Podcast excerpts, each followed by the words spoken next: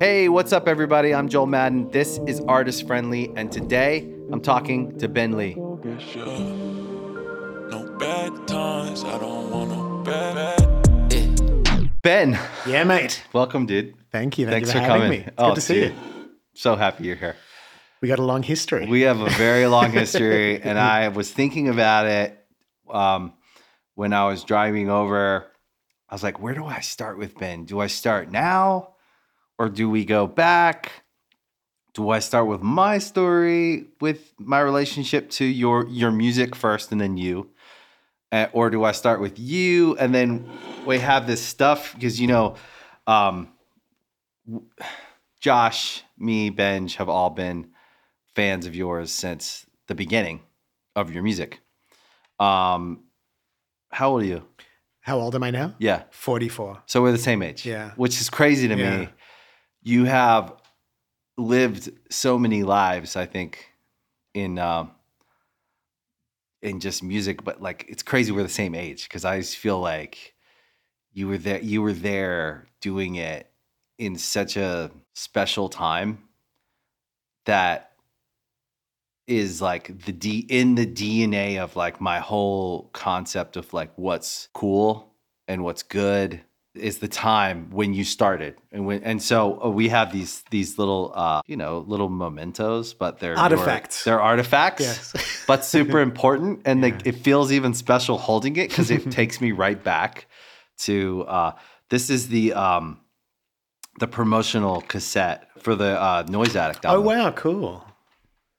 So, wait, how did you get that though? That's because this is before, long before you were in the industry. Yeah, but we used to um, go. You know, you go to the the record traders, and Yeah. So I think back in the day, like people that worked at record labels would sell all of the free shit they got Totally, to yeah. the record traders. Like, uh, Swag. yeah, like Yeah, they yeah. would. I, I actually knew a guy who did that, who worked at a, a label, um, who I met on the early come up when we were trying to make it, and he would just take all the swag that because the labels just had piles of CDs and tapes and all that stuff, and he would sell it to the used record It's a store. Good side hustle. It's a good Entrepreneurial spirit. yeah.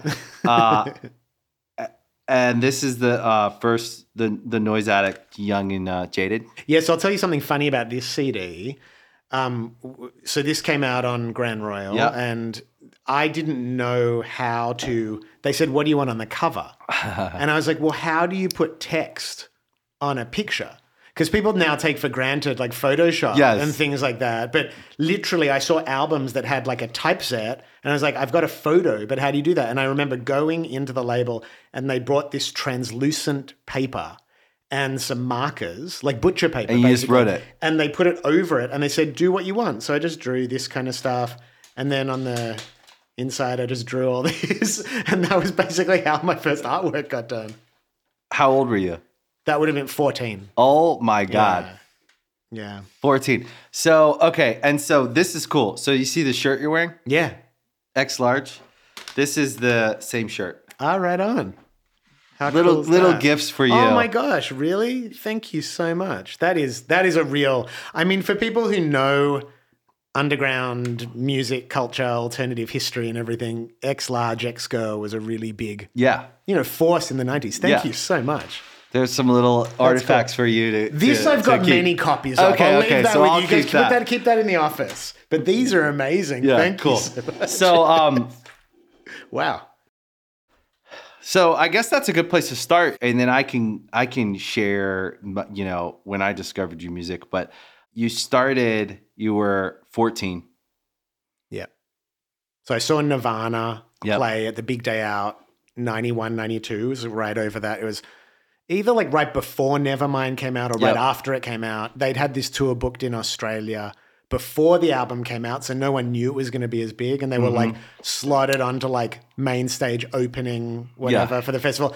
And then in the preceding months, they got massive and they ended up, you know, basically becoming the headliners of this festival. But so I was there and I was 13.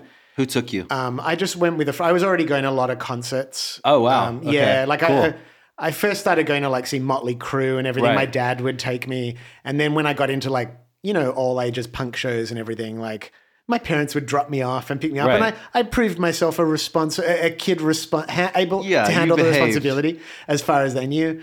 And uh, and so anyway, I saw Nirvana, and that was actually the first thing that made me go, okay, hang on, this is like the biggest band in the world right now, and this is clearly three friends standing on a stage playing songs. Yeah. Like they were using the in-house lighting guy. It was not a production, you know. And it was it was that thing. Like that was my year zero moment Mm-hmm. that everyone who loves punk and even the spirit of it, like people have it in hip hop too, but that thing you see that makes you think you can do it. Yeah. That was that moment. And basically I started my band Noise Addict the next day.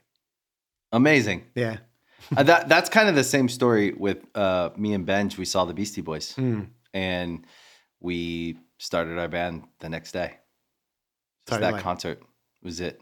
Once I saw them on, it, it was that same thing clicked. I was like, oh, you go and live, you see so- something about even if you'd been to a little show or this, whatever it was about that one performance you saw, like you with Nirvana, something clicked for you that these were people doing it. Yeah, because you didn't get that at Motley Crue or Skid Row shows. Like that seemed otherworldly. Right. Like it was so glamorous. It would be like going to see. No one goes to see Lady Gaga now and is like, I could do this. This Yeah, seems reasonable. Right. like the production is so overwhelming, and there's so clearly teams of people making it happen. Right. But so those kind of moments where you go, It's within it's weird because they're brilliant, but they're also not rocket science. yeah, And that's the bit that makes it seem achievable. right.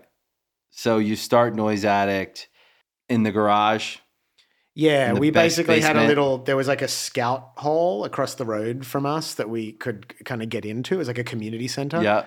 and we'd rehearse there. And you know, it's like it's so funny because when I met you, it's this thing that I don't know if people know a lot of Yiddish, but it's chutzpah. Yeah.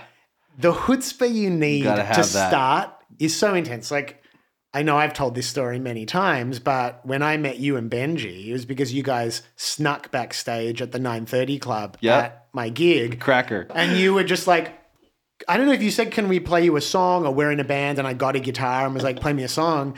But it was that that sense sometimes you you can't achieve the impossible without a delusional sense of A naive, delusional. Yeah, it's delusional. Like crazy. like if I try this, it could work. It's so, and you're basically wrong, except for the fact that history is littered with stories of people that were able to do it. Exactly. But uh, looking at the odds, it is not going to happen. It's Yes. just not, you know. Statistically speaking. Yes. So the the insanity in it, and that's I think what I where we connected. Yeah. That we've both been on this very interesting, very long journey. Yeah. That have had stumbles and clumsiness and Yes. big dreams and failures and successes. but basically, we're still insane. Yes. Still thinking we can do the impossible. And that is the one vital ingredient for success, I believe. I agree with you. I, I, I love the way you put it. I really love the way you put it. It makes so much sense to me. I almost feel like kindred spirits because you do feel insane when you do this. You put it very well. Like 20 some years of doing this, it, none of it is sane. And even to this day, the things that we set out to do are continue to be insane. But you meet other crazy people, and you know, I also believe in the un, um, you know, the whatever you want to call it, the the more spiritual side of life, the metaphysical side of life, the the the the destiny part, right? That that you know, I believe we we we are drawn to something by our our subconscious leads us, and we lead we we walk towards the light in our best selves, and when we're being our best version of ourselves, we're we're heading towards the light. And I think we have these people that are very special. I've always considered you one of those kindred spirits. Our our paths cross, and you they just do when they do, and you. It's interesting because like I think the way you summed it up. I've never actually heard anyone sum it up like that. Using Yiddish. Yeah, Yeah, but well, also, hey. but also, like, just say it all you just wrapped it all up in in a in a Well, that was great. Uh, yeah Cool. See you. That's yeah, exactly it. I think I think you now, now I now I, I I feel like people could listen to that and understand what it feels like to have a career in art, in music, in creative endeavors. And you know what the other aspect of it too that I think we've both always believed um, is that it is a very long game, It's very long. and the in some ways, if you're playing a long game, like when I was 18, I used to say to people, "I'm going to be making the best music of my career in my 70s." Yeah. because I looked at people like Johnny Cash and Tom Waits and Neil Young, and I was like, oh, that's the career I want. So I saw how they were really long, interesting, winding roads, but where they ended up was just undeniable, just kick ass, man. Yeah. Because they they took they they took they took it on the chin all the way through their career and stood up for what they believed. Yeah. And when you say that when you're 18, it's laughable. Right. But now I'm in my 40s, so I'm I'm 30 years into my career. So I'm halfway there. And now when I say to people, "Yeah, I'm going to kind of peak in my 70s," most people go, "You probably are." I don't know. You you've you've When you say it to me, I go, you know what? If there was anyone that could, it's you. so I I don't even I, it, that's for other people to say as far as the quality, but I just mean the tenacity. And I think that if you're the kind of person who plays a really long game, you have to be okay with being underestimated. All the time. And that is an area that I feel like I spiritually understand where you and Benji have always been with that. That you've realized it's incremental, like the victory is incremental. And um, I'll just share another thing about that I that I associate with. It's interesting because we've spent a lot of time together over the years, but uh, there's a story about you that I always thought was so telling about the way you saw the long game. And I can't remember who it was. Maybe it was Felice. Was it a Girlie Action? It was one of we shared a yeah, publicist yeah, at some yeah, point. yeah. And she said on that record, I forget which Good Charlotte record it was, that you guys had, you said, look, we've never even been reviewed in Rolling Stone. Like Right. they just don't give us a look in. We just want a review. Doesn't even have to be good. Yeah. For this next record, we would like a look in from Rolling Stone. Yeah. And she was like, and we got it. And the guys were really happy. It wasn't a great review. It was like, I can't Yeah, remember what it was. terrible review. Yeah, but, but no, but the point was you understood that a, a real career is a series of accumulated mini victories. Yeah. You know, and I think that type of patience, I, I bring that up because you were talking about the sort of like spiritual or like the vibe component. And patience is Patience. a huge part of it because it is such a long ride, you know? I think when we're young, we want everything right now. And I think what I learned in my mistakes is that, that forcing something is not the way. It's and in any part of my life now, I kind of apply it everywhere. I look at my life more of like a garden that I'm growing versus something that I'm I'm trying to quickly build and sell. Because I think that that is what I gained from the years I spent doing this, um, making music and then putting it out into the world. I understand now that we make something first for ourselves. And that's it's like a good chef that makes a meal and then they they go, okay, this tastes good. Now I want to make it for someone else. I want them to try it.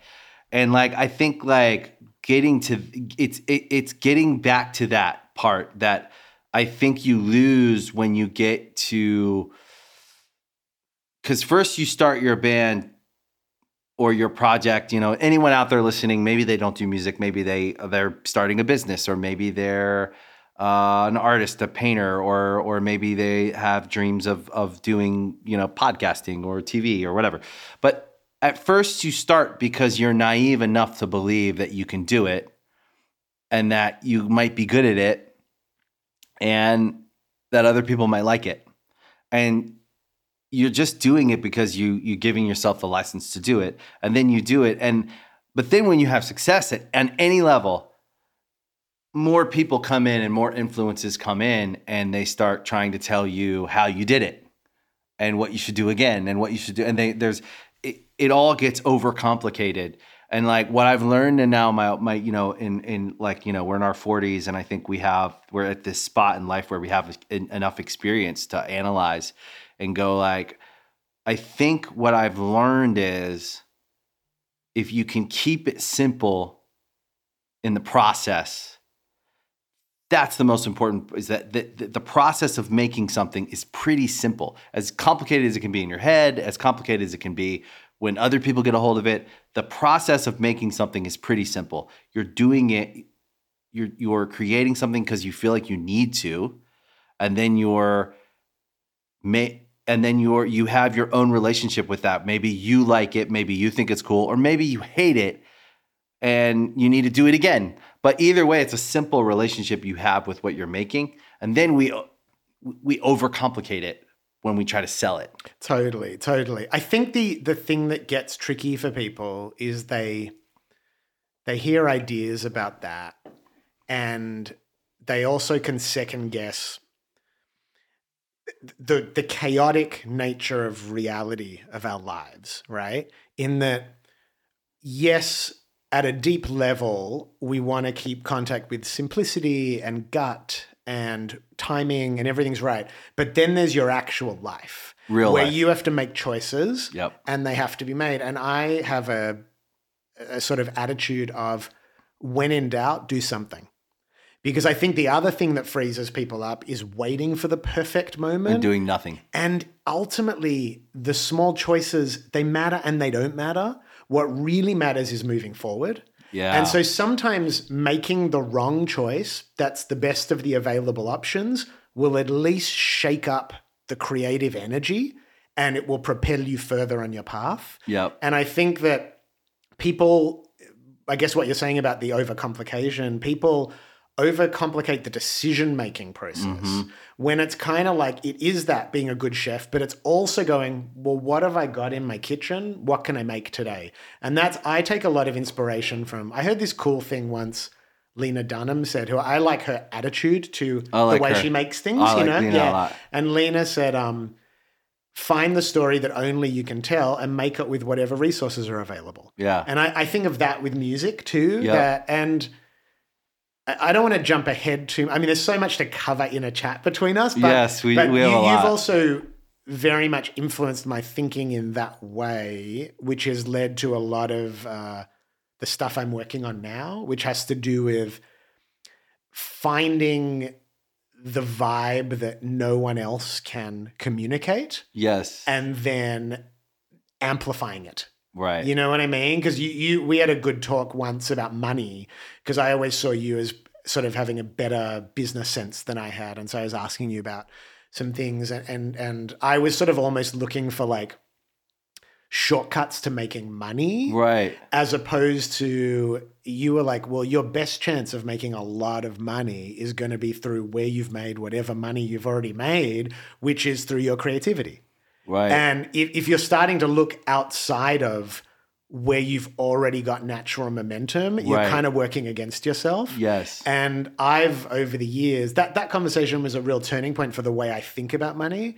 And over the years, I've just increasingly doubled down on my uniqueness right. because I think that is my best shot at making more money. So it's all, you know, it's all this stuff is like, it's delicate, but it's also like you just got to get in there and throw some punches and see what happens, you know? yes. And and you know, the thing about money that I feel this is why I love talking to you. We're, we're, we're, we we go all over the place, but it's it's re- it's very relevant to every you know. Ultimately, what I hope people get when they listen to these conversations is um, a different perspective on things that they hear all the time. I think um, when you're where where people are getting their information from now, is social media, and it, it, it for me, I feel like it's all very contrived and constructed to to generate views. That's not what this is. What I feel this is is I like I have these conversations with people that I personally want to talk to that I feel their perspective is uh, is is important and and good. It's wholesome. It's a good nutritional perspective hmm. for someone who's searching for information. And a lot of times we talk about mental health or we talk about whatever the, the, the things that we all deal with. Money is an interesting one because no one likes to talk about it. But we have to accept, or I think the first step to success when it comes to money is to own that you want it, accept that you want more of it, B- believe that you deserve more of it, believe that you should have what you want, believe that it's it's a worthwhile endeavor to make more money. I think at the very least, you have to be accepting of it as an evolutionary impulse. Yes. Otherwise, you become like the Catholic Church that like don't deal with sexuality and they Right. have all kinds of like crazy perversions It and doesn't things. exist, like- you gotta accept this is where we are to do something good in the world. You know, capitalism. We can talk about that. Is it good? Is it bad? Is what we've got right now. We're stuck with it. So having the evolutionary impulse to do good things in the world in whatever system it is, you can't. You need some money now. So, yeah. And it's a game we play. Hmm. And whether you want to say you play it or not, we're all playing it. We all have to pay our rent. We all have to eat. We all have to, we have to. So, however you want to make peace with the idea that you're playing that game, you have to make peace with the idea that like the financial part of life is a st- if i don't look at it i don't accept it i don't want to say that I, I need money or want money or have aspirations fine but it still exists Yeah, there's a there's a beautiful phrase that Timothy Leary uses in uh, his interpretation of the Tibetan Book of Living and Dying. That he wrote this uh, as a manual for people tripping on acid, right? And he used this phrase: um, "What we want to achieve is calm and compassionate game playing." yes And I love that phrase because I think if you accept it's a game, like you don't have to be over attached to it to play it well. In fact, there's a strong argument that the less attached you are to it, the better you can play a game. Yeah. Because they're the people who can stay calm in moments of stress in chess or tennis or whatever it they're also the people we like because Yeah. what we don't like collectively i think as a as a as a as a species and as a culture is people who cheat Yeah. people who break the rules people who are bad winners and losers people who are you know a bad winner is just as bad as a, a bad loser you know everyone hates a bad loser Totally. we hate bad winners too. People who who rub it in your face or chop heads off the minute they win because they don't know how to just take the win gracefully and go. But we love seeing a good winner. And that's why people celebrate people who make a lot of money who who are good winners. And and why we all collectively kind of dislike people who are bad winners. Right? Who make us feel bad about ourselves Yeah. when they win. But we all have our time to win. And what I try to encourage my own kids, my friends, and anyone I get to talk to about life is recognize the games you're playing and learn the rules of the games and then try to be thoughtful about how you win and how you lose. I do the exact same in parenting. I say to my daughter, you know, if you want to have a straight up conversation about which parts of your syllabus and your homework I actually think are going to be useful to you, we can do that. Yes. But much more important is that you learn how to operate within a system, whether or not you have ultimate respect for it. While you- you're in it. Yeah, like I scored a TV show for HBO. The amount of shit I had to learn about labeling files. I, I can't even tell you. That was the biggest, the, the hardest thing about scoring a TV show was doing all the files because they needed stems of everything and there's edits and revisions and all that. But that w- tapped the exact same part of me that learned how to turn in my math homework on time Right. in seventh grade. Yeah. They're not different. They they look different, but you have to be out. You got to be able to pay your taxes. You got to be able to like not let the car run out of gas because you're not paying attention. You know, it's like It's this is how you just do life. You got to learn how to do it, and then you can transcend it. That's the same conversation I have with my daughter about school. I'm like, listen, I get it. I didn't like it either. I, I hated school. I was terrible at it. I, I did terrible in school. Uh, had to go to night school to get the credits to graduate uh, because my mom wanted to see me uh, graduate. So, but I tell her that I'm like, but I learned a lot. I know I pay my taxes. I don't let the car run out of gas. I know how to, you know, uh, you know, administratively speaking, I know enough to Yeah, get you're a responsible human being. yeah, and and that that's the deal. Is you got to learn how to how to like live in. I don't care if you go to college. It's up to you. If Yeah. you want to go to college, great. We're gonna go and try to you know. Well, I'll, I'm here to help you figure out what you want to do with your life. But like the basics of life and being a productive, responsible, uh, you know, a functional enough human is like I was like. I, on my watch, you're going to be at least as functional as I am, which isn't the most functional, but I can get by. I can administrate. totally. Um, so I feel like we probably have the same Yeah, uh, yeah. same approach to school uh, with our probably art, uh, you know, artistic kids. This will be this is an off mic conversation. Yeah, yes. yeah, yeah. uh, Noise Addict. You start the band. You start trying to play out, and then somehow you end up opening for Sonic Youth. Yeah. So basically, there was a street press. We used to have, you know, this is like pre-internet. There used to be this thing called street press. It was Yeah. basically like Village Voice. Like, Yep. like every city had their local free papers, Mm-hmm. and you would pick them up in record stores or clothes, vintage stores, whatever. And they'd show you what gigs were on and all of that. And they had a back page of one of them in Sydney that was an industry page Right. of like what to do. And so it was like it, it was titled something like "So you made a demo. Now what?" Yeah, And so I uh, and so I knew we had to make even that. I probably didn't know we had to make a demo until I saw that. I was like, oh. Okay, they've all made it. The other readers have made a demo. We got to make a demo. so I got a Tascam 244 and I like, I mean, so delusional. The way we recorded, I thought it was going to sound like Appetite for Destruction. Yeah. Like, I just thought, yeah, you just put a mic in front of, I mean, literally, like, we had the crappest gear, microphones that were like, I mean, just we had the worst stuff. It's just stuff that was basically around our houses. Um, but anyway, we made this demo, and what it said to do was pull out all your tapes and CDs and records and write down the addresses of the record labels you Yep. like, and then you send them a thing called a bio Yep. and a photo, and then you you send it in the mail. You call them a week after you sent it and say, "Hi, uh, did you receive it?" And then you call them another week after that and follow up and say, Have you had a chance to listen to it? So basically, I'm just like a good student in a way. You know, I was like, Okay, let's do it. This is what you do. So I wrote down, and I was really into sort of all the local Sydney indie records and everything. And so one of the, there was a shop called Waterfront Records, and they also put out records and stuff. And I sent it to them. And basically, we started getting letters back almost instantly that were like, Ha ha ha ha.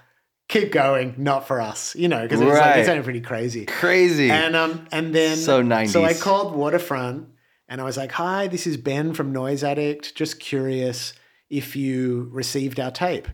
And this voice comes on the other end. He goes, "Ben, your tape stood out like dog's balls." and that was the start of my career.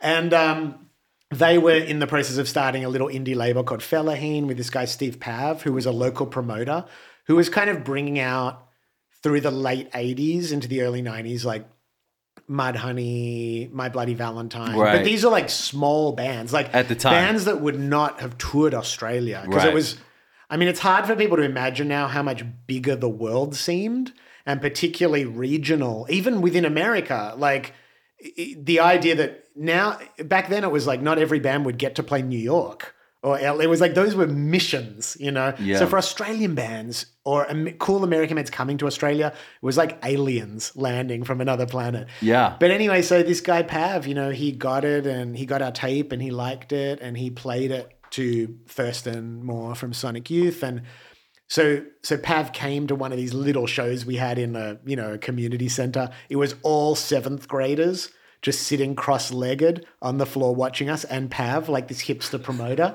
sitting there and he just came up to us after and he said that was really cool. You guys want to support Sonic Youth next week? And that's sort of how that happened. And we spent a day. Then it turned out Thurston wanted to record us in the studio. So we did a day of recording. And yeah, it kind of all sort of went from that initial sending that demo tape to the record labels and everything. you really kind of like start off in the kind of music business, really. And then you go on to sign with Grand Royal. And then the Ben Lee albums come. Yeah. So that was sort of an accident because Yeah. I so I had this relationship with Pav, this promoter. He was like my mentor. Right. He was like Josh. You Yeah. know, he was like the guy that turns everyone on to things. He knows everything. and you Like, need he- people like that in your life, especially older, you know? And so suddenly I had this cool friend that Mm. knew good music. And I went to his apartment in Bondi and it was like on my stop of the bus on the way home. And he had like thousands of, uh, like a vinyl record collection that was just like Crazy. amazing. Right. And I basically started going around and borrowing 10 to 20 albums every week and taping them and listening obsessively. And it would be like that's where I discovered the Stooges, Jonathan Richman, Velvet Underground, Beat Happening, Yo La Tengo, uh, like eh, Calvin Johnson, like everything, you know. And then in return, I would bring him tapes of my new songs. Right. And so I was just I had a Sony boombox, and I would every day I would at least write one song. So basically, in a week, if I came on a Wednesday afternoon, I'd bring him a tape of ten new acoustic songs, you know, that I'd written. And so there's this amazing sharing happening. And basically, he sent Mike D from the Beastie Boys some one of these acoustic cassettes and he went on a road trip, and that was right after Liz Phair's album "Exile in Guyville" came out. And uh, what's interesting about the time? Okay, so this is what's kind of amazing. I think you had this too, where you're basically a creative person, and you would have found a way in in whatever era you'd been born into, Right. right? Yeah. Having said that, there was an immense luck or synchronicity or something synergy that happened with you coming into the music scene at the moment that you came into Yeah. where your skill set was actually the perfect skill set for what was happening and i had a similar thing where in the early 90s when nirvana got big suddenly they started spotlighting all of this kind of weird bedroom recording music Yeah. Garage rock. Shonen Knife, Yeah. Daniel Johnston. Um, then late, later, Elliott Smith came out. But but it, suddenly it was kind of like the cool shit was like made by freaks in their bedroom. Right. I so happened at that moment to be a freak making stuff in my bedroom. Right. And so Liz Phair's record, Exile in Guyville, which had that tone, even though that was done in a studio and everything, it had that same vibe of like, wow, this is this like weirdo Yeah. who's just making this confessional music and putting it out there. No censorship of herself and her unconscious and making what she wants to make. Yep. So it all just kind of coalesced where it suddenly like there came this conversation where Mike was like, you should go record with this guy Brad Wood who produced Liz Phair and you should make a record like that. And suddenly I was in this solo career. And what's funny about that with the timing is solo artists like in the early 90s were deeply uncool. Yeah. Like there, everyone was just bands, Right, it was a band era. Otherwise, it was like Michael Bolton, Right, it like was a- literally, yeah. like you would not have a guy just with his name on the album cover. Like it was so uncool. So it just sort of was very weird, um, but it all But it worked. it, it worked and it happened. Yeah, and it was a it was um god it was so crazy in the 90s how different it was but how i don't know when i look back on that time it to me was the for me anyways my experience was it shaped my idea of purity for music and for some reason it all just seems so pure to me. It all it- you know and now you know the last 20 years ha- uh, i- what i would say was the real digital age of music when it started to now and certainly from 2010 on has been really the streaming age and the and the uh, uh, there's something about that analog of the 90s that was it just feels so rich I'll tell you what else about the '90s and why us having our roots in that culture is helping us now. Is because it recognized the value of niche culture yeah before there was any way of communicating that besides fanzines, mail order. yeah We bought into niche culture when it truly was a death sentence. Yeah, when it was Financially, not- yeah, financially. there would be no way of like, if you were like working in a subculture, you were destined to, be live broken, underground, yeah, basically. underground. But when digital culture came in, suddenly niche culture was the place to be because you could connect with your brothers and sisters around the world who shared your aesthetic, spiritual, psychological, moral sensibilities. And now you can actually make a living in having a tiny, tiny slice of a very large pie, which is digital culture, where everything exists. and there's a huge need for people who who have uh, creative uh, ideas that are unique. So people are constantly looking for, um, and listen, this could be good or bad. People could, you, you- there could be a whole debate on, on you know the culture vulture idea of like we're going to take from niche and put it into mass in a way that people can um, consume it at mass. So there's a whole but the the the the the, the reality is is that the opportunity to create to come from a niche exist in a niche and then serve the masses in a way where you could actually financially uh, benefit and and like you could build something that's valuable uh, and you could also say the smaller you keep something for longer it's more valuable because of the the the the the, the connectivity and the That's mass right. And this is an area where I think we. the one of one idea What's the one of one idea? like you know baseball cards Okay. right Oh, oh, you mean very limited? one of one is way more valuable than you know any of the, the the other cards. So one of five, one of ten, they they do all these limited runs.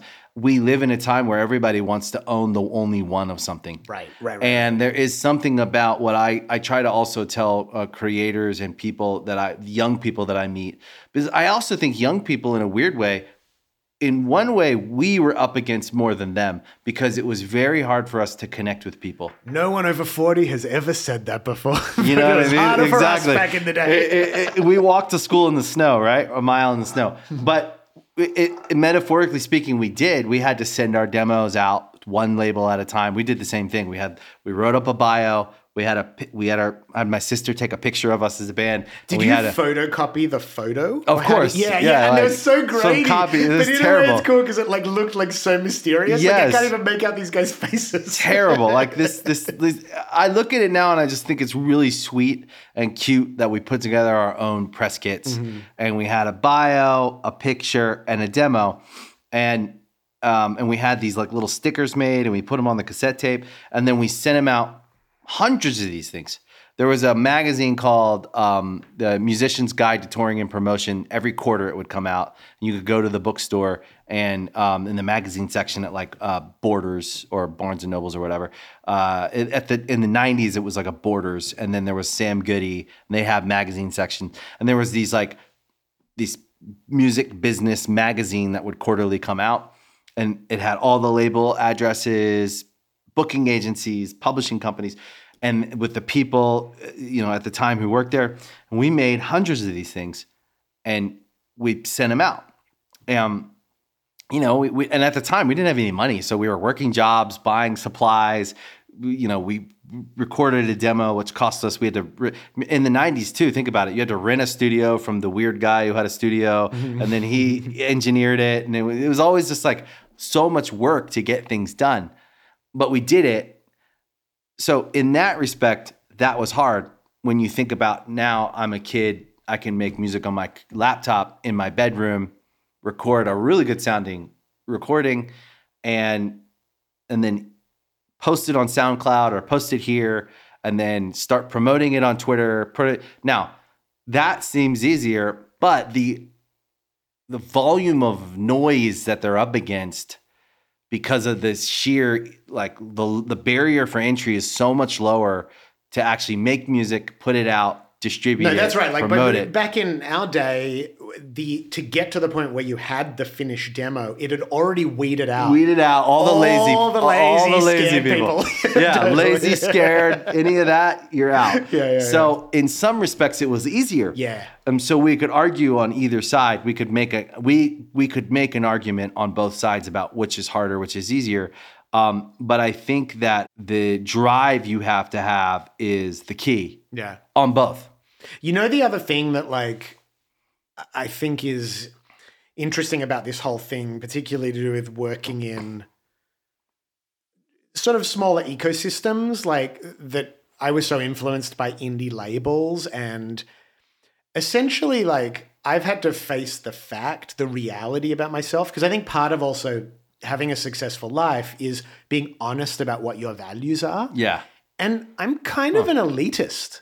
Like, I genuinely care about the quality of my audience more than the quantity of them. I like that. I, and I feel the same with social media. I feel the same with everything. Like, if you go to my Instagram account and go through who my followers are, they are fucking smart people with good taste who are making cool shit themselves. I love that. Those people always liked me. And so I kind of I've had moments where my career has bubbled up into the mainstream and I always seize those opportunities. Like I came on The Voice with you in Australia. Yeah, did that I I did that Highlight of the Dude, voice for me. I did that the same week. I put out an album called Ayahuasca. Welcome to the work. Yeah. So like, I, I I've not been someone who has been like, you got to do it the mainstream way. But I've always taken the opportunity to have a big platform. You've welcomed can. it. Welcomed it. But where my actual values are is, I want to, I want to influence people and connect with people that I respect. right. And I, I haven't ever had that thing that, you know, where you look out at your audience and you go, who are these jerks? Look at how they're behaving. Right. I've heard so many artists who have had that. And I've come to realize that part of the trade off with massive success right. is there's a disconnect with your audience. It just it's it's There the, can be, for it's sure. Mm-hmm. the masses. It, it, it's impossible that you cannot be catering to a lower common denominator, and that works. uh, That works for a lot of artists, and I have a popular streak in me. But I think again, I've been really grateful for the current period and culture. We're working in a smaller, more deliberate way. Um, you're just able to find your tribe Right. much easier, and they can be all over the world, and they can be people that you would not. The way they dress, you wouldn't pick them on the street and go. Like in the '90s, it was like, are they wearing the right pin? Are they wearing it. the right Converse? That's the only way you'd find That's your how you knew. Now you can f- connect with them through these different platforms and you can build a really strong crew of people that you resonate with. Yep. And then that creates its own opportunities. Um, it's kind of like But I want you to also offer the counterpoint because I think you are more innately populist than I am, in a sense that I think your taste. So I want to hear your because I, I I appreciate when someone counters that intelligently. Yes. So Yeah. I understand exactly what you're saying, and I actually think that you embody that. Um, it's one of look. I like to think that I'm one of those smart people that follows you. Um, uh, so I understand that completely, and I think it's also kind of like that. The greatest restaurant in the world that you've been to, that everyone's like, "Hey, when you're there, you should go eat at that place. Right, right, it's right. fucking amazing." you know, um, um, um, famous restaurants, right? There's only one of them or two of them like, in the world, and you go there every time you're, you know, if you're in that city and you get the opportunity, if you can get a reservation, you go there, Yeah. right? But if you can't, next time, Yeah. right? There is something about that that is extremely important and and special to uh, culture. It leads the way. It's why people aspire to have a restaurant. Um, but you wouldn't necessarily enjoy it if they became, um, um, if they said, okay, now we're going to take that place, that famous restaurant that you love going to, that when you get a reservation there, you feel so excited and you go there Right. probably once a year with your wife and it's special and you love that meal. And now we're going to go and take it and we're going to put it in every mall. And it's not going to be the same experience and the same food, but it's going to taste kind of like it and it's going to be a lot cheaper. Well, it's like the economy line of a fashion label or something. So there's somewhere in there is a is the truth, right? We know that no that 99% of people cannot go to that restaurant because it's too expensive, it's too far away, it's too hard to get a reservation. It's there it's just too much of all the things we can't access. And then somewhere on this line it's too cheap and it's too accessible and it's actually bad for you. But the difference is because we're essentially talking about digital content, Right. whether it's music, right? Right. There is no barrier that actually stops the right people finding the thing. Totally. Right. Food in, in a restaurant's different because you need Right. the material thing. Right. But I now see it as th- there's a reason I don't do Patreon. Right. Um, I, I I know a lot of artists, podcasters, people who have great success with it. I have an implicit moral issue with paywalling my art. Right. I, I just don't feel right about it. I like the idea that you shouldn't you should be able to have access to it if you've if you've gone as far as wanting it and finding it. you yeah. should be able to have it Right. but i still like the uh the more esoteric gatekeeping of not dumbing down the thing that you're doing Yep. so that you naturally weed out the jerks Yes. Yeah. wait, wait, be, because I, I, I totally agree. So my perspective is I think I understand every side. Uh, I have always felt like you're, as far as who you are as an artist and how you, the choices you make, they always just seem authentic to you. So I never even, I think that's the, I think that's the real thing is that you're not lying. So it doesn't, to me, it's like, I don't think you could make a wrong choice if you're being honest because it's authentic to you. So I'm never second guessing when I. Well, maybe that's maybe that is a more generous way of. I mean, I'm being humorous saying I'm an elitist, Right, but- but in a way, I think what I'm saying is I'm gonna live my truth. Yeah. I'm interested in the people that can handle that. Yes. I'm not interested in the people that can't. If Yeah. I have to become a different person to impress you, this is not how I want to spend my not- life. Yeah, it doesn't. basically. Yeah, It, it can't work. I feel the that I have. Um, yeah, it's interesting. I don't know eh, where we sit today. You know, I don't know where we sit in in in the spectrum of Wait, when you say we, do you mean Good Charlotte? Good Charlotte. Okay, yeah, yeah. Yeah, like, but I so see you as much. Obviously, you're much more than Good Charlotte. yeah too. so the, like- we, we do a lot more we do we do you know benj and myself and all the things that we do um, today feel um, like very true to who we are in our lives now um, and then the, from the music perspective uh, i certainly got to have the experience of I, I got a really good spectrum of experience. I start, you know, we started in in in with nothing in the garage and w- struggled, and then you know had that late '90s record deal experience. Had the you know first album didn't do as well as they wanted us to do as, as they hoped. Blah blah blah experience to you know real pop success global pop success to uh, the roller coaster of then trying to repeat that and not being able to, and then having you know a down, and then another moment where then, then we had the the like likely the biggest song of our career is not necessarily the song we're known for. What, what was that? What's the biggest song? um, you've- biggest song we probably ever had was "Dance Floor Anthem." ah, I like that. song. Um, yeah, so do I. I always remember fun seeing song. the video and going, like, "Hey, Yeah, yeah, all going on a little yeah. thing." Okay. polish it up a little bit. Yeah, yeah. But um, but then you know having the whole thing, and then going into 2011 and and fall essentially falling off and just like I think giving up a little bit in in a moment where streaming was starting off, EDM was was flying, and and we had just had a decade run of of of uh, on kind of like a, a nonstop locomotive. We were just touring 11 months a year and just going for it. And it was a lifestyle. Then hitting like 2010, where it felt like, from a music perspective, no one wanted to touch us because we had just been. I, I think it's that that happens every decade. You're like, uh, uh, unless you find ways to be super creative and keep staying in the the current you know musical taste uh, of what what's going on, which which I think we had lost our way with with I think creatively we needed to stop, and we just didn't know that.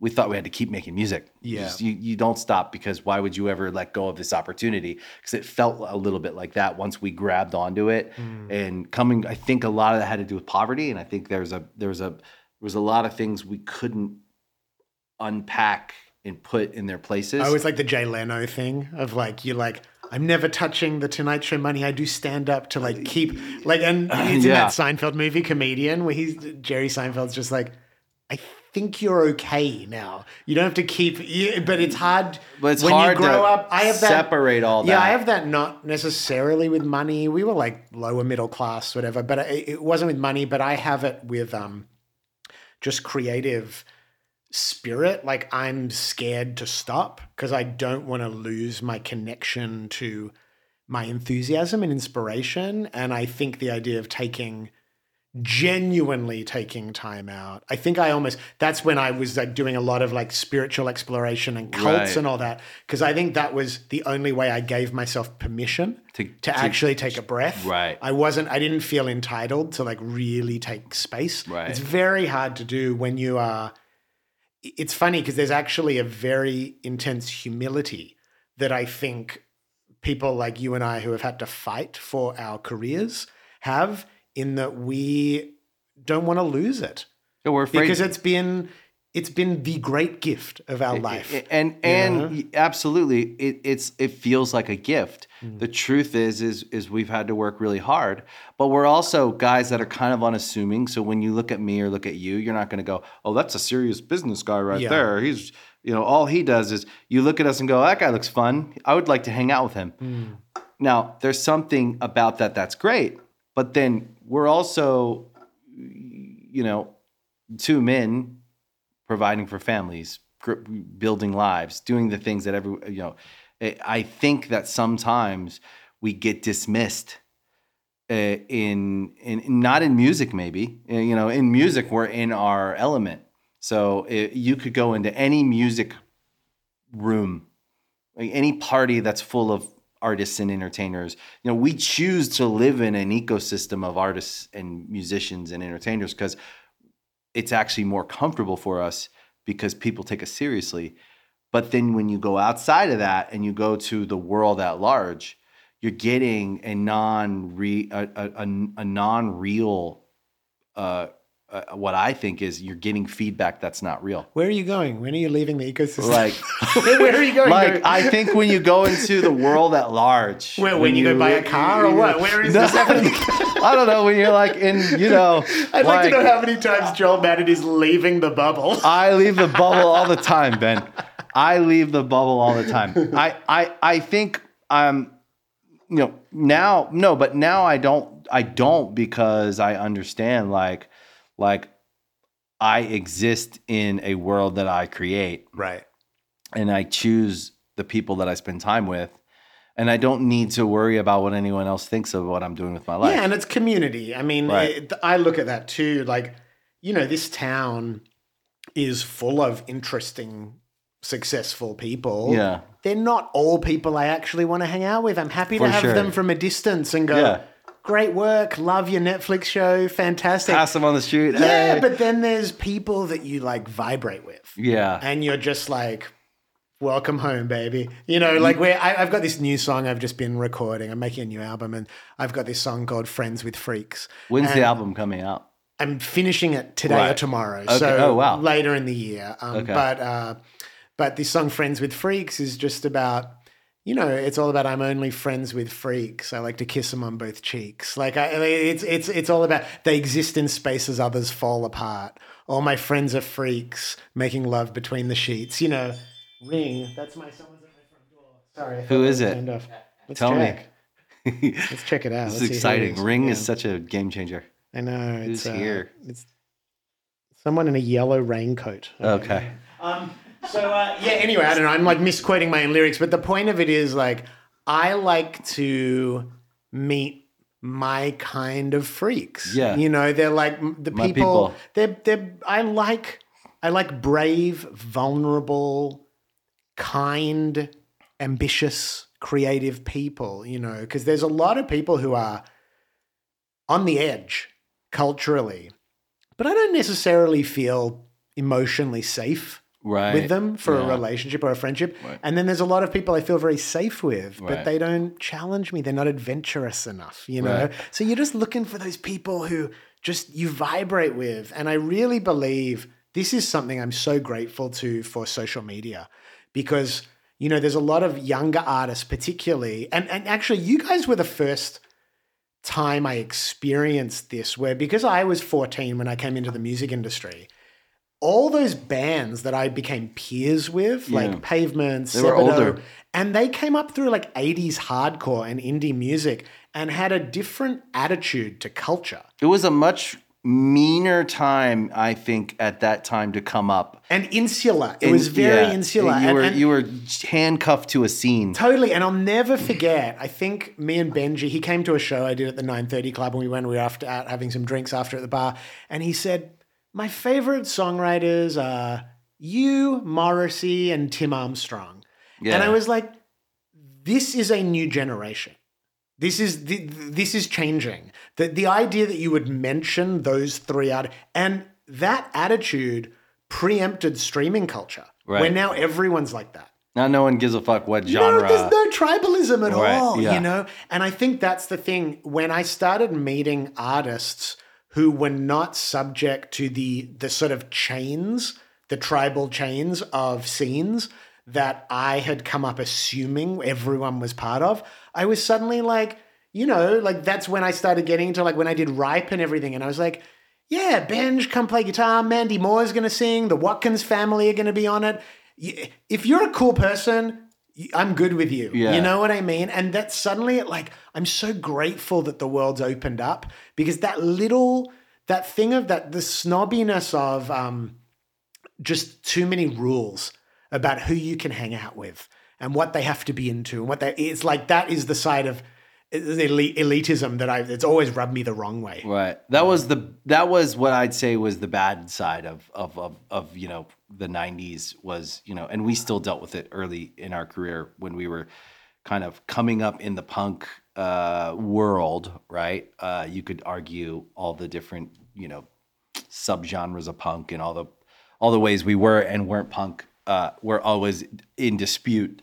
Uh, and but we always we grew up on it, and punk and hip hop were our you know that was the that was the '90s for for me. Um, and then coming up, but wanting and reaching for what we wanted was global success. We wanted to be big in in our mind, being big was selling a lot of records and selling, you know, and playing arenas and, and headlining festivals and stuff. And that, was, that was our our, I would say that was our first set of dreams, you know, that we were, wor- working towards, and that was a, a, a struggle in the in the um, early two thousands in the punk world. That it was still there a little bit because the bands were older and they had come up in a very mean and mm, you know me analyzing it they came up in a very mean world where people were mean to them and then they learned to be mean to the bands that came behind them Right. and i think that was just the way it was it was like all divided by genres It's like generational trauma yeah, exactly. music, music, music, yeah. and so the bands were fucking mean to us, and it was tough. And you know, we weren't punk enough for them, but we weren't really fully a pop group. But we were, you know, and we didn't know what we were doing in the beginning. So we were, you know, I remember that first album. We had all these these pictures that I, I don't cringe because I look at them now as a as a a father and I go like good for those guys. They were trying their best. They were really doing coming from some hayseed ass place, some podunk place to the big ass music industry and they felt they had to be bigger and be larger than they were.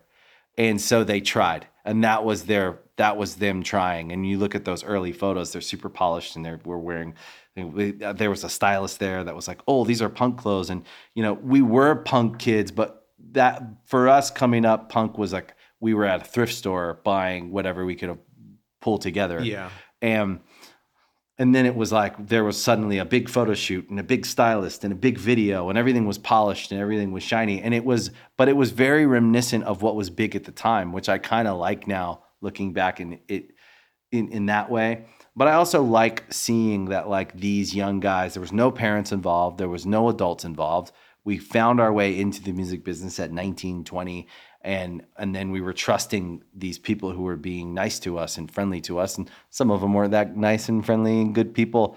Ethically speaking you find out later they fuck you over. Right. but it's the story it's the t- it's the tale of of someone reaching for their dreams working and then getting there and then finding out it's not such a nice place to be in um it, it, it's not like you get there and everyone in the music industry is rooting for you Mm.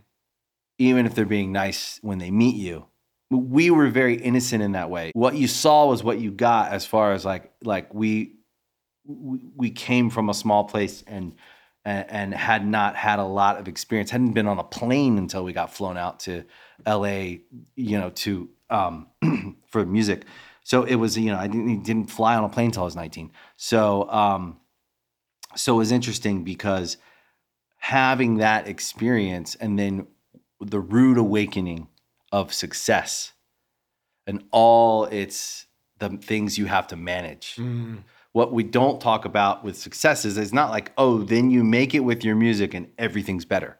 No, if you don't actually deal with that in yourself and figure out that and love yourself, for me, it's all like, I think it's just self love. It's just working on loving yourself. You only get to be you. You don't get to be anyone else.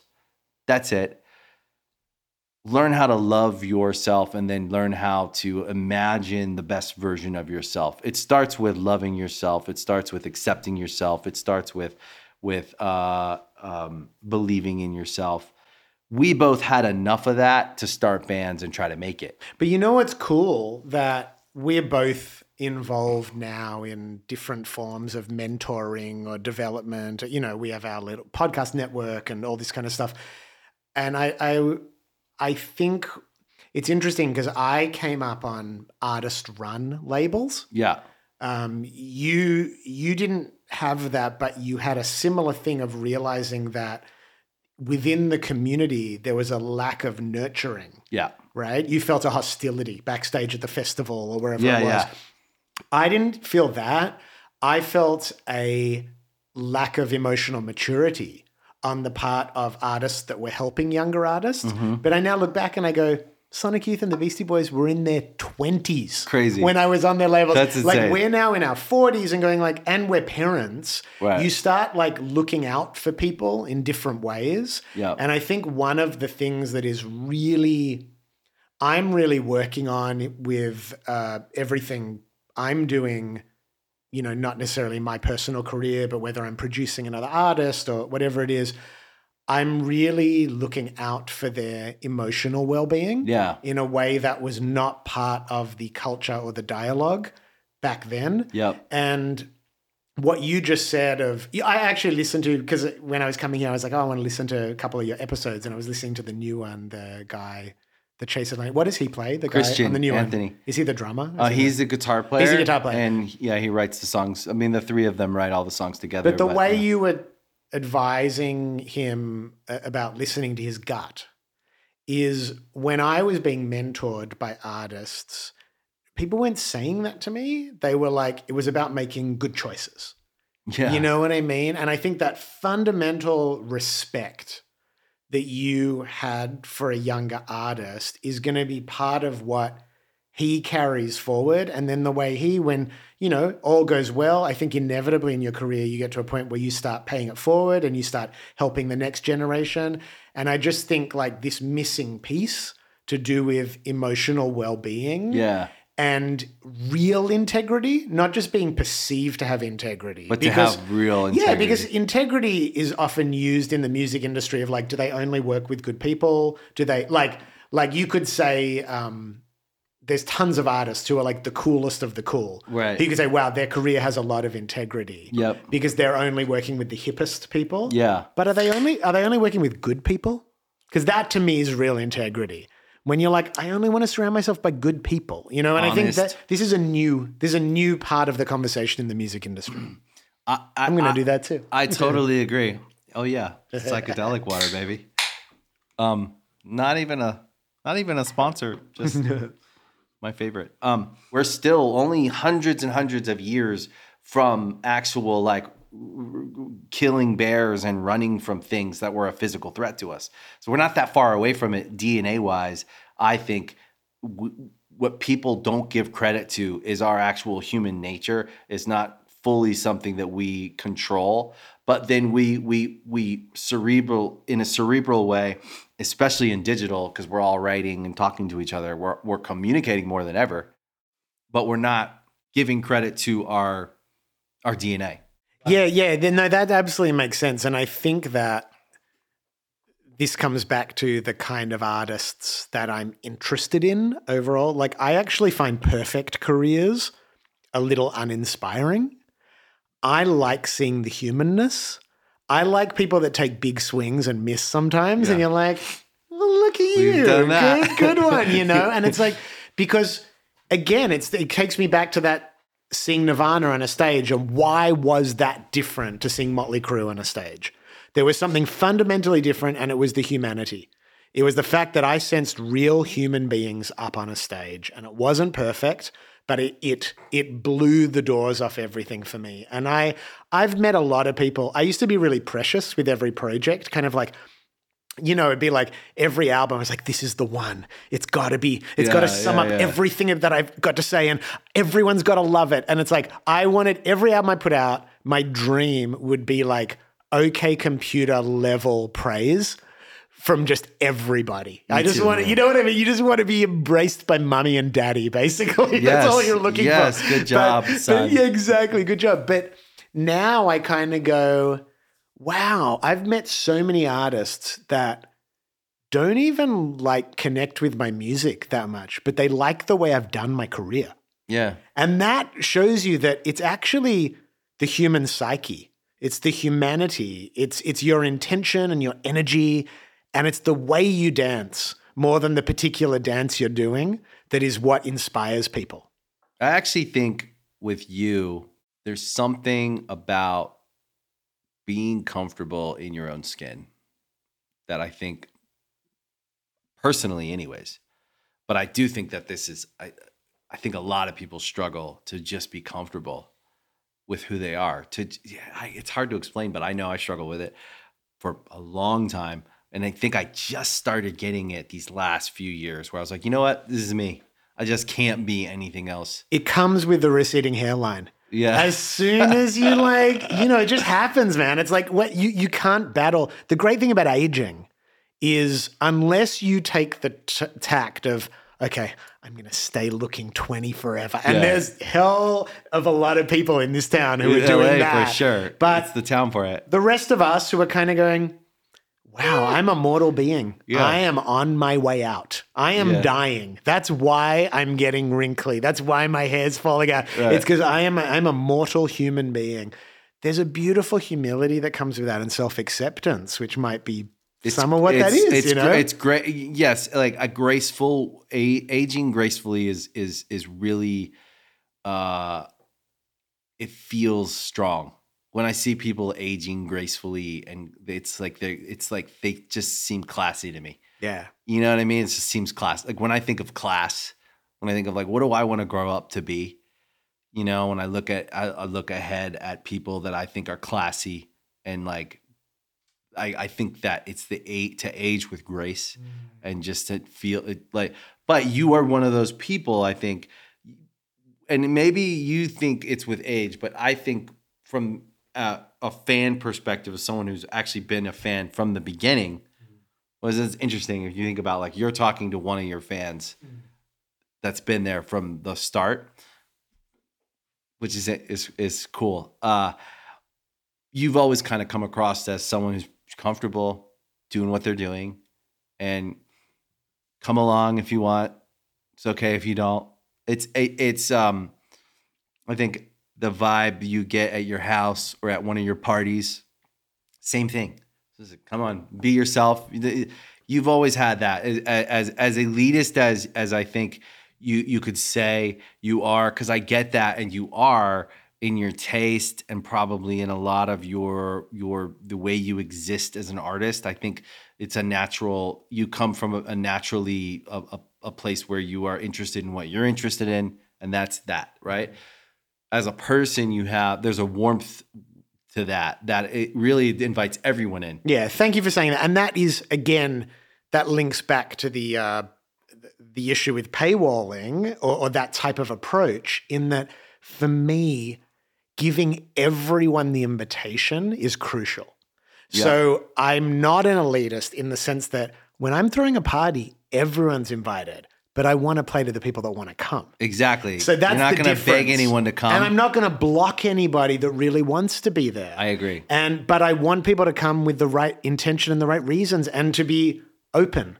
You know what I mean? Like I value openness. Yep. And I value, uh, yeah, just warm heartedness. And I think that is that's probably my favorite artist of all time is Jonathan Richman.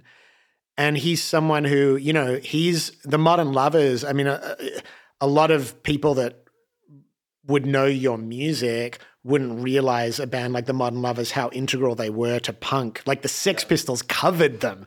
I mean, they were like the originators.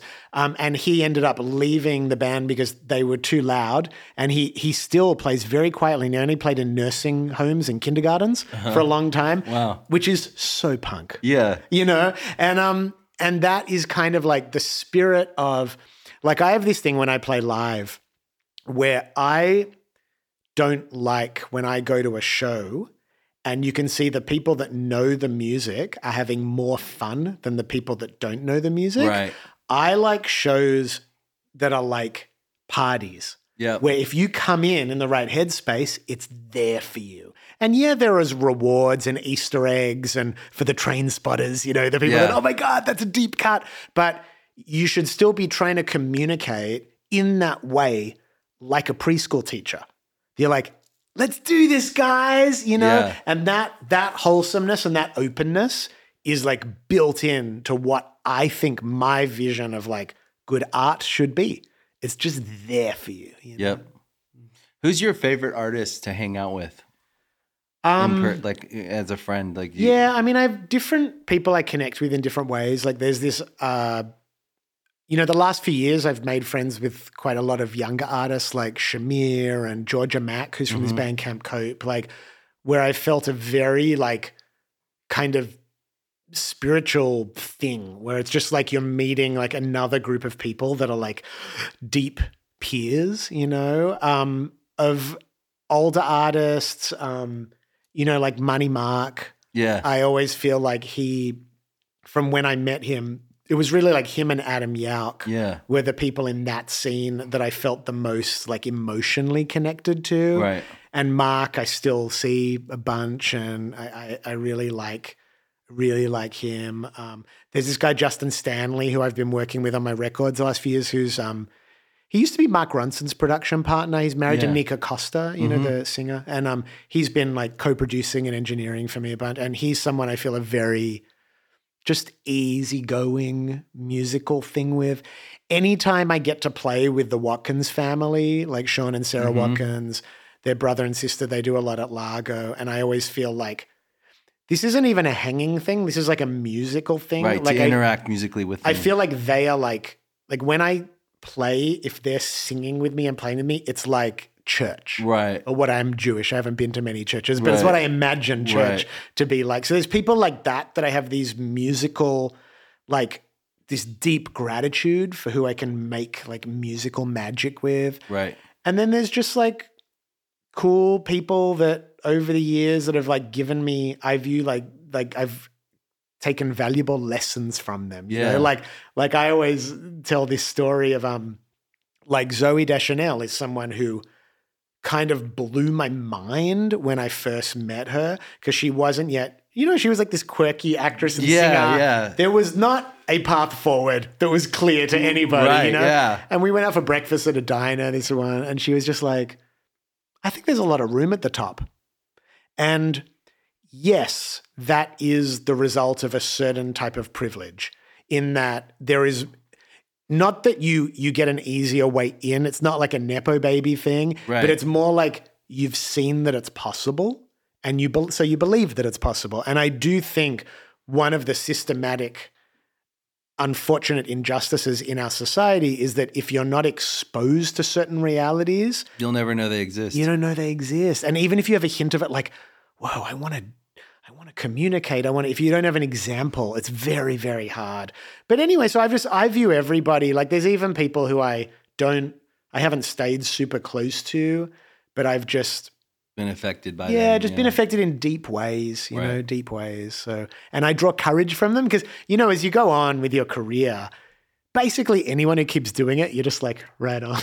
you know, you just- I know yeah, how you- hard it you- is. you- we are we are in the same boat. I think you appreciate what it means to to continue, right? I think it's it's just an appreciation for for what it takes to be to stick around and um and then to also be authentic while you're doing it and find your own way. And so the the different paths I get to see, I I you know, the last 25 years I've gotten to see so many people on their different paths. Some people are just still in a big band and they've been big the whole time I've known them and they just keep chugging along on that. Some people went off and started a coffee company and this person went off and did this. Everyone's just doing all these different things and to see creative people navigate life to me is interesting versus non maybe someone with a less creative approach. Like I find that creative people when they apply creativity to all problems, they they come to solutions that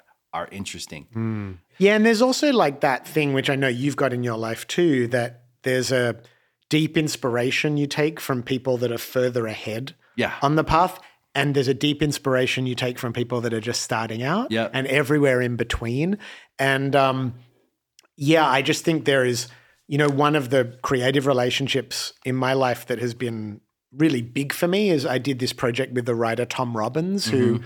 Wrote Jitterbug Perfume, even Cowgirls Got the Blues, like American literary giant, you know, Right.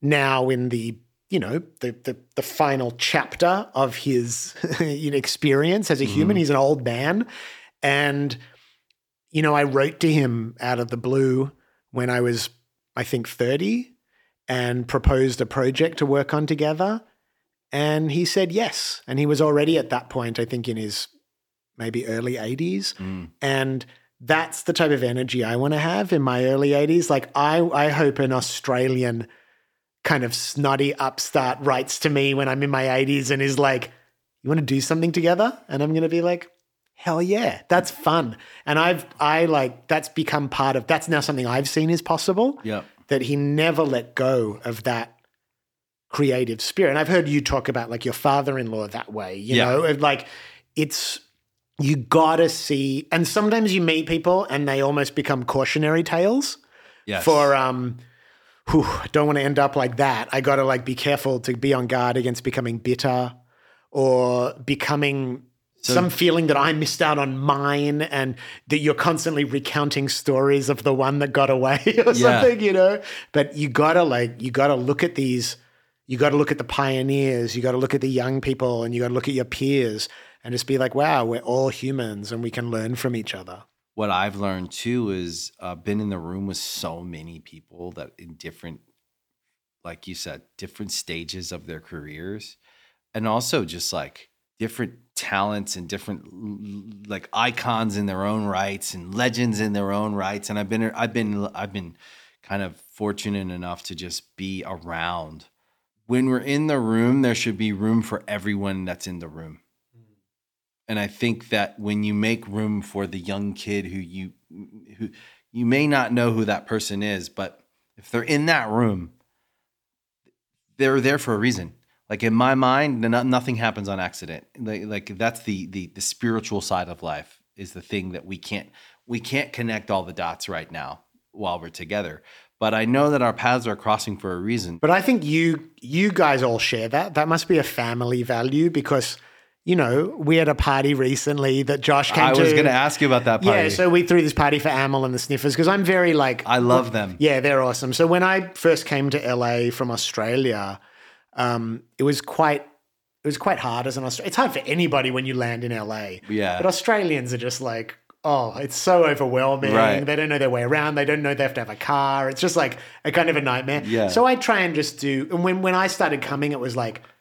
Rose Byrne, Heath Ledger, Missy Higgins, like we were all, you know, just doing our thing and everything. And you'd get together and have barbecues and Aussies would welcome each other. So I just tried to carry that tradition forward. So, you know, I'm friends with Amy Taylor and I was they were coming. I was like, let us throw a party for you. And so I do. So, so anyway, but long, long way of getting to this. But Josh came, your brother. Yep. And he sat and it was quite a like quite a cool crowd. There was like, you know, pretty I heard it was a good, yeah, good party. And your brother just sat and talked to my mother in law for like an hour and a half to Ione's mom, and he clearly had that feeling of like, this is the person who's sat down next to me.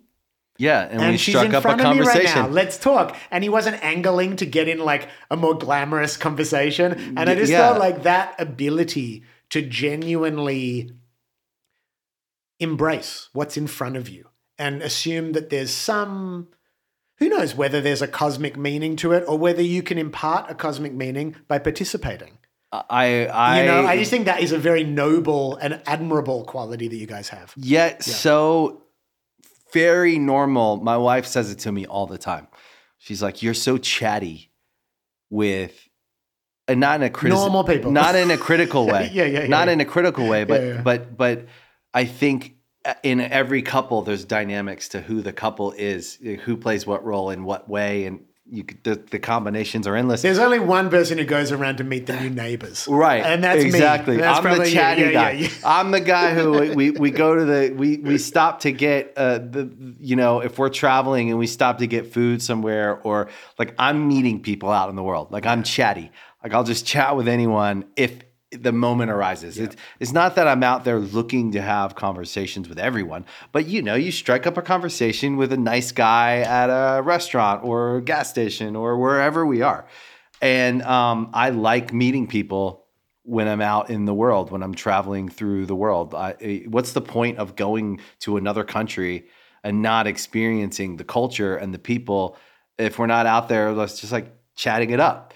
And it's something that I think my wife, it's not that she's not chatty or she doesn't want to meet people. I think she's a, I think she experiences the world in a different way. I think that that we all have our experience, right? We all have, uh, uh, and I think we also have our comfort, like level of like how comfortable are we with strangers? But she grew up in LA. She right? grew up in LA. It's so different. My wife grew up in LA too, and it's not. It's not neighborly like that. It's not a city in the way that you are forced into inter, into interactions with people. And I think what we're talking about what is Aussies like- do, which Yeah, is similar to me, I think because I came from a small town, that's how you survive in the world. Is you make your way and you ask people for directions. Yeah, yeah, yeah. And you ask people where that you can find this, and you make friends. Totally. And then everywhere you go, if you have friends, I always tell my kids, make friends everywhere you go, and everywhere you go, you'll have friends.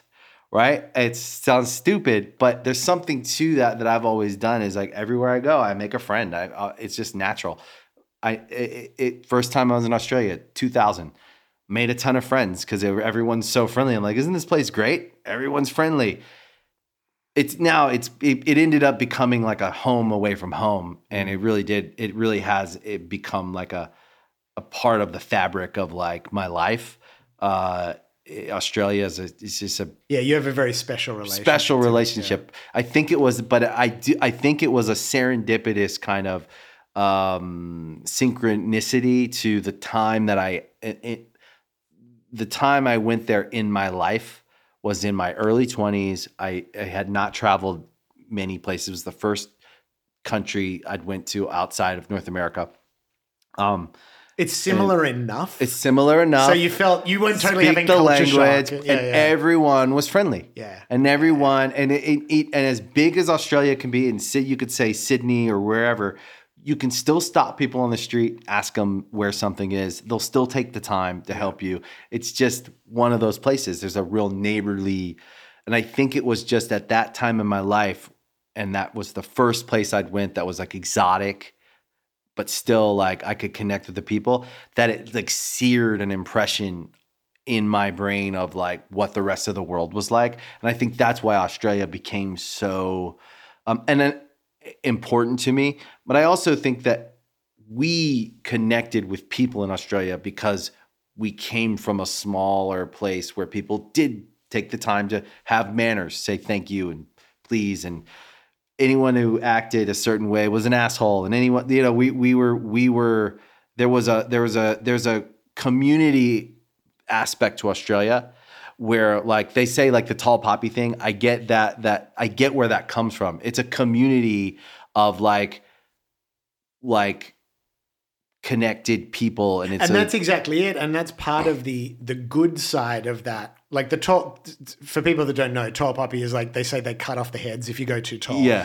but the good side of that is you are expected to be decent. a decent member of a community and that's partly it becomes a peer pressure that can actually lead to good things in that artists there it's a small community if you're an asshole you are not You you're gonna fit. you're gonna meet every artist at a festival sooner or later and that's part of like why i then have that approach of like oh yeah okay i am a successful artist that lives in los angeles but i'm also an australian and i'm a member of the australian music community and if you come here, I'm going to do my job, not for everybody, because there are people that I don't, I'm like, you stay away from me. But basically, And some if- people don't want it. They're not open don't to want it. But I generally feel that like it is my job to host in a way that like it's the same as like working with younger artists. You just you've you've walked a certain path and you're like, hey, let me ease the road for you a little bit, just so you have when you come back, you've got one person in your phone to call. Exactly. Because otherwise, you're going to be you're in LA making a record. All you know are people from the label, and then you're out drinking with your own band, and it's Yeah. this thing where you're like stuck in this thing. I was like, hey, come to a party. We'll throw a party for a few people. You'll get five people's numbers who you like, and you've now got friends in LA. and there it's you that go. easy. And you- yeah. it's like it, it's it's a real um it's a real I think uh, rite of passage, and I think it's a real kind of unsaid rule of what you do if you're decent. It's passing it down. It's pa- it's paying paying it forward, but really you're teaching them how they're going to also. You know, it's a generational thing too. If someone hadn't done it for you, you wouldn't be doing it for them. Exactly. And if you weren't here doing it for them, they're not going to be doing it down the road. And it really does help people and make people's lives easier. And you could say it's not just when they get to LA. no. It's it's LA is a is a doorway into a world that's that's full of opportunity for people who who want to be successful in a creative Yeah, place. I mean, people don't realize, I think, uh, for people like you and me who have this impulse to support others and Yeah. welcome, like, how many artists have you had half an hour phone conversations with just to like be there for them? yeah It's just- something you let your you you allow time in your life for that. You, you- Always. and It's I natural. and artists, so many young artists are like, wow, no one's ever taken the time to like just even just relate and be like, oh, we're being offered this thing. What do you think? And just to have someone there that can be just like a voice of reason who's got no skin in the game. Yep. And is basically like, oh, yeah, I've been there too. Oh, watch out for that and that, but follow your gut. Yeah. Basically, all you end up saying is follow your gut. follow your gut. That's how you got here. Yeah. But watch out for that, that, and that. They didn't tell you about that part. I'm going to tell you about it now. Watch out for that. And and and, And how many is- you meet so many young artists who are like afraid to disappoint their managers and their man- I was like, like, I was "Ah, like, listen, please." you're doing a lot more for this person than they're doing for you Trust right now. me. you know? You're like like the the big the big kind of thing that I always tell artists is like, listen, it takes a team. 100% you want to build a team. We win in groups, there's no doubt. So managers, labels, I'm not saying that any of those are bad. But when you get a bad version, it's bad. Mm. When you get a good version, it's good yeah. be thoughtful and mindful about how you feel about someone. If you're choosing a manager, if you're choosing a label, if you're entering into any partnership, we win in partnership. But if we feel bad about the person in our gut entering into the partnership and we're doing it because we feel good about the money or we feel good about the track record that they, we have to feel good about the person first and then we can do the math on everything else. If I can't, if you can't sit comfortably with someone and you, and, and imagine a future where you're building something together, you, you got to stop it right there. There's a couple phrases we come back to. One is like, say, making stuff, curating stuff, celebrating stuff. Yeah, That's what we want to do. And then making cool shit with cool people. And that's it. And as long as those are our founding principles of like how we make decisions and it's felt really healthy to like hold firm to those as a value system. And I think that is uh, the core as something's growing to have something to come back to and be like, we know why we're doing this. It's because of there are there are fundamental beliefs about the value we can add to the world through this or add to our community and just yeah holding firm on that. But my next record is going to be i'm excited for, for you to hear it. It's a i've kind of haven't shared anything about it yet so it's it, but it's a it's a reflective album that is full of piss and vinegar. Like it's about it's a it, it's actually a it's a record made by someone clearly in their mid 40s Mm-hmm. but it feels more like a record that a 14 year old should be making that like it is full of energy and reflection and passion and that's part of like what i got from tom robbins like growing older but not losing touch with that spirit and this record's kind of all about it at the moment i'm, I'm calling the album this one's for the old heads That's great. It also kind of feels a little comprehensive. Like Yeah. it, it, it you're, you're, it sounds like you're drawing on like a bunch of different things you learned in stages through the stages of your your career. But I think um, the the success of you in this stage in your life is really cool to see. It's it's a very dynamic kind of success in my opinion it's it's success in marriage it's success in living living well being happy. Room there's room to grow but we've come this far and we've learned a lot. We know what we know but then we're excited about the future. Seeing you at this stage uh, you've always been you've always struck me as a very happy uh, person who who's who's really in touch with you know how they feel. But it, there is something about the this stage of your life watch watching you from from the outside uh, that feels it's it's a different kind of success it's a lot richer Yeah, it feels like that to me too. And it's it's not it's not quantifiable. Right. It's hard to put in- it- it- It's just I'm doing what I want to do. And again, Mm. to go back to that Lena quote, I'm telling stories that are my stories to tell. Yeah. And I'm doing it with the resources available. And that's really, I think, as a creative person, yeah how you have to judge success. all these things that make you unique and special it, it, it's a a part of who you are. Yeah. right? If you weren't a great guy today and a special person today you just wouldn't be in my opinion.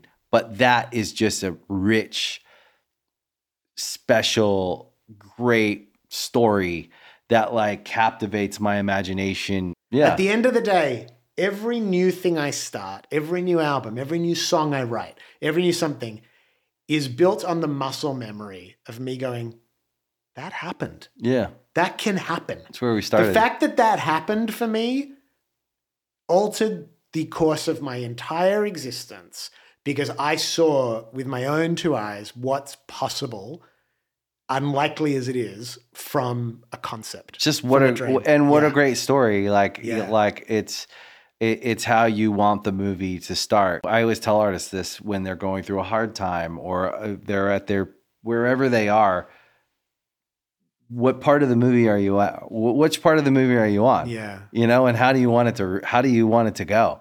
Um but i always think that your where where you started in australia being such a, a special place to me but but musically such a rich place that never really i feel like it never gets the credit for the kind of musicianship that comes out of it because it's such a, a humble culture no one's big upping themselves. Yeah. but like if you can't play you cannot make it in australia. If you can't play music you can't even say i'm a musician. I mean there's a the level of musicianship that it tends to be uh, you know over here doesn't matter. We certainly like respect when someone's good but plenty of people can come up not being you know not being able to play anything and they can find their way to great yeah, there's more of a culture machine in America. Yeah. Um, I I am busting to pee. Are we, uh, uh, Oh, I was just about to wrap it up. Okay, yeah, good. um, that's a felt like great that. way to wrap like it up. um, but I was gonna say that, like, like I think that it's always just been kind of a legendary tale Um, but then to know you personally and to know the person that you are, the the warmth that you have, the life that you've you've built with your wife and and the life you live, it's it's really cool to uh, it, as a fan. It's just cool to watch you move through the world. Well, I mean, right back at you. For me, I I got to witness the origin story. Dude, you were there at the And- 930 and- Club and opening s- for Cracker. I saw it and I then went in for a meeting at Epic a year later and you were having little things that just come out. Yeah. And it was like, I saw the video and I was like, those are those guys. And I've gotten to watch your trajectory. And yeah, it's funny. I can't tell you how many people I've said, never count those guys out.